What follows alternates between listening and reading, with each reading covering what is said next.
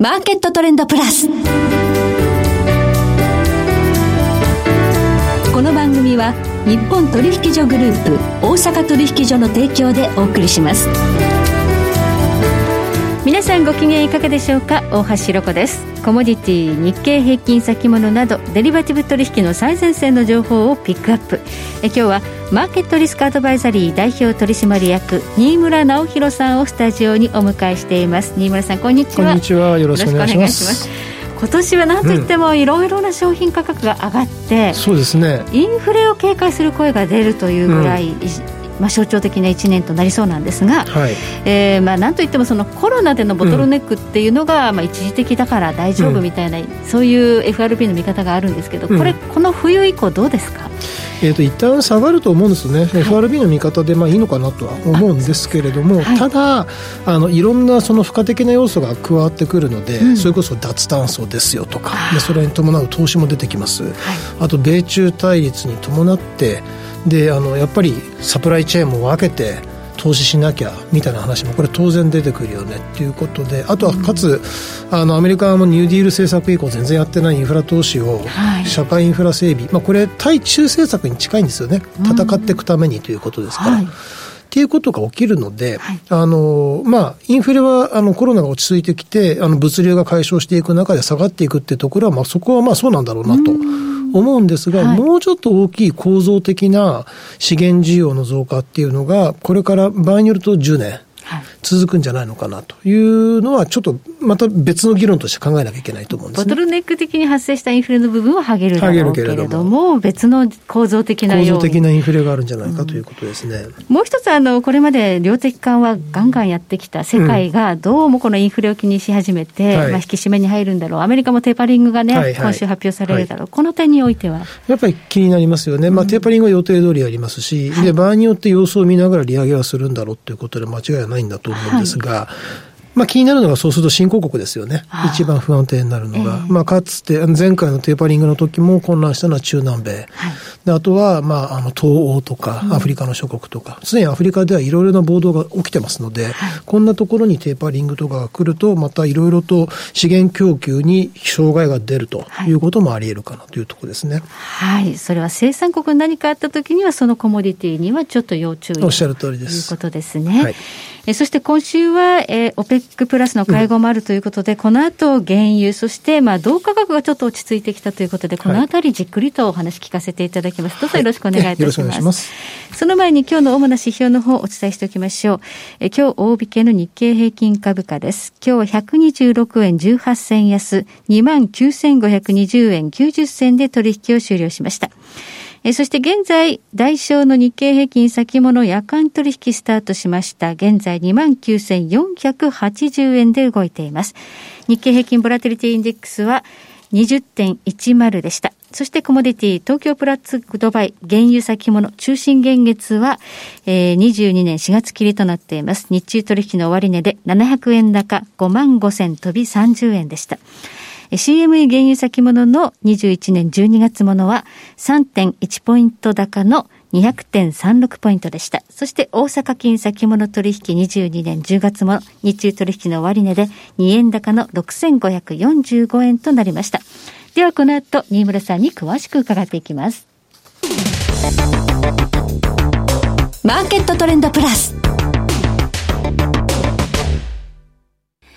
さて、ここで番組からのお知らせです。日本取引所グループ大阪取引所では、現在、アマゾンギフト券が当たる先物オプションシミュレーター体験キャンペーンを実施中です。大阪取引所が運営する無料の OSE 先物オプションシミュレーターを体験していただくと、抽選で Amazon ギフト券が200名様に当たるチャンスです。詳しくは大阪取引所シミュレーターでご検索ください。なお、本イベントは売買の勧誘を目的としたものではありません。金融商品取引においては、各商品の価格の変動や、有価証券の発行者の信用状況の悪化などにより、損失が生じる恐れがあります。金融商品取引を行う場合には、ご自身の判断で慎重に行っていただきますようお願いを申し上げます。さて今日はマーケットリスクアドバイザリー代表取締役新村直弘さんをお迎えしております。さあ今週は OPEC プラスの会合、うん、えー、アメリカはじめ消費国がですね、増産要請をしているということも話題なんですが、うんはい、エネルギー高いです。さあ増産要請答えるでしょうか、うん、しないんじゃないですか。まあっていうのも、はい、あの一応40万バレルの増産はあのするんだと思うんですよね。計画通り。計画通り。で、まあただその一番気にしているのが、あの彼らもよくわからないのが、これアメリカの見通しも同じなんですけれども、来年結局供給過剰になっちゃうよねっていうのは分かっていて、はい。うん、でこのタイミングで早めの増産をすることに関して、やっぱりあのあえて自分から価格を落としに行くことはどうなんだって、まあ、今、現に価格落ち始めているっていう、まあ、若干難聴ですよね、はい、なので、このタイミングでやるのはどうなのかっていう議論は多分あるんだと思うんですね。うん、でもし足りないんであれば、あの後でまた臨時会合はいくらでも開くからって、多分、はい、そういうようなコメントは出るのではないのかなという気はするんですよ。で多分あのちょっとこの前にサウジアラビアのあの財政レートまあ、予算が発表されたんで、はい、まあ、それで一応計算して見てみると、あの、まあ、ちょっと期間の取り方にもよるんですが、うん、まあ、どうも70ドルぐらいまでの下げだったら、まあ、いいのかなと、サウジアラビアはなんとなく想定をしていて、はい、でもそれは来年以降だよねって、そういうことですから、うんまあ、今は下げたくはないだろうなということだと思いますね。はい。去年あれだけ下がって苦しい思いをしたので、うん、今やっぱりちょっと高値で安定させておきたいという思いはあると思うんですが、まあ、この冬、このあまりに寒くなると、ここまで高くなってきた、まあ、原油に、まあ、心配な消費国も多いということですよね。はい。まあ、そうなりますね。まあ、ただ、あの、やっぱりこの冬場っていうところになってくると、うん、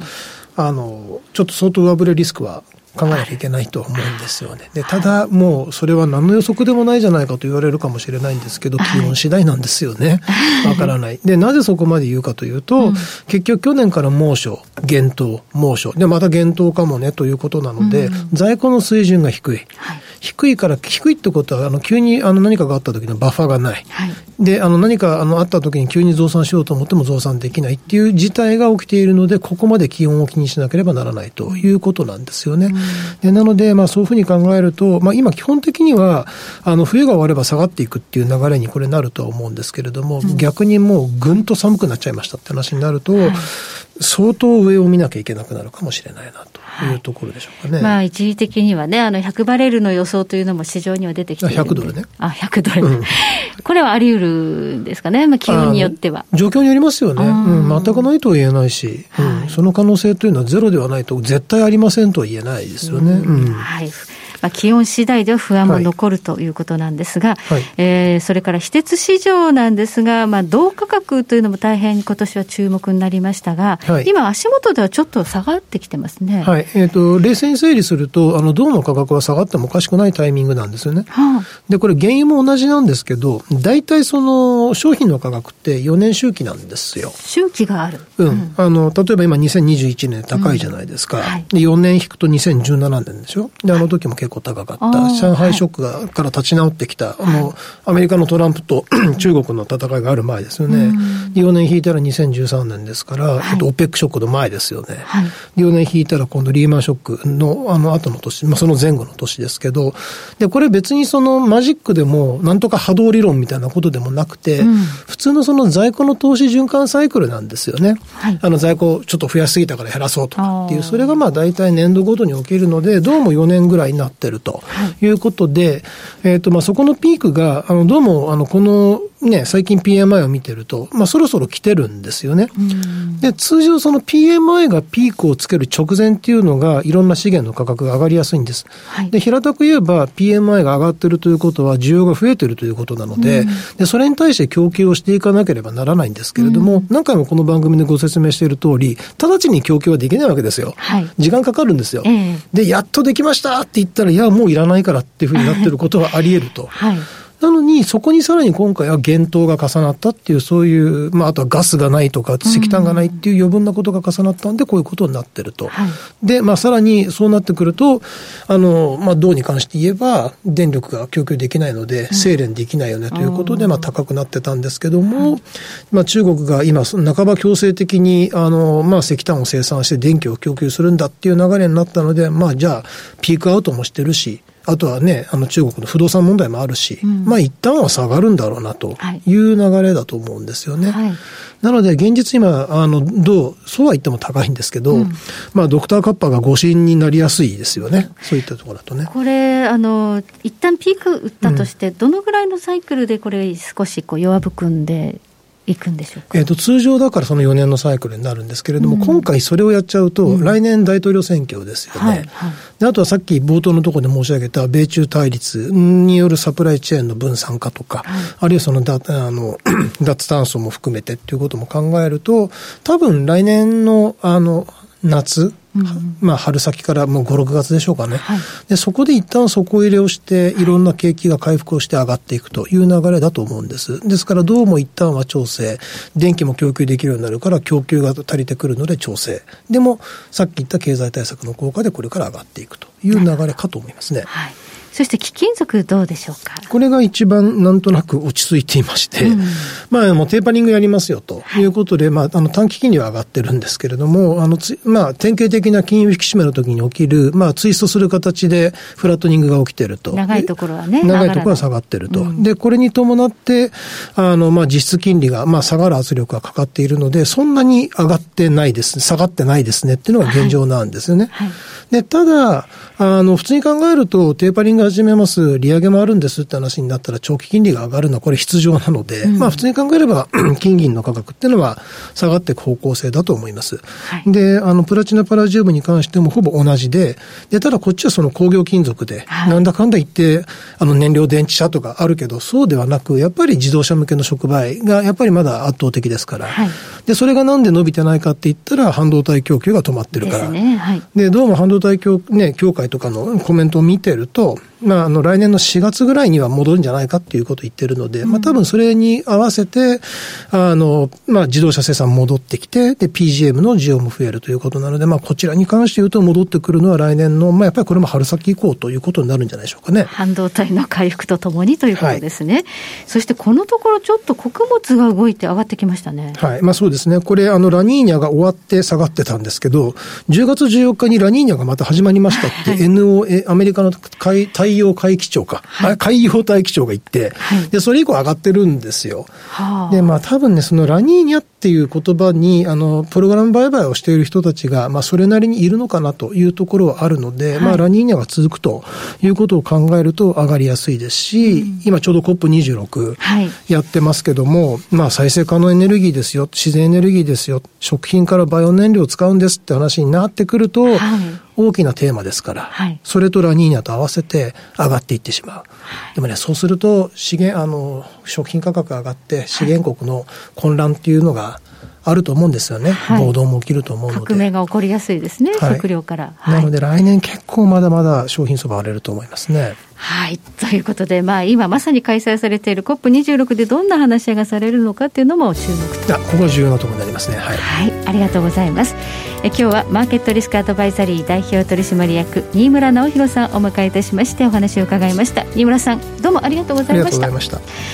そして来週です来週は元先物オプションディーラー本川裕二さんをお迎えいたしまして株式市場日経平均の展望をテーマにお届けしますそれでは全国の皆さんごきげんよう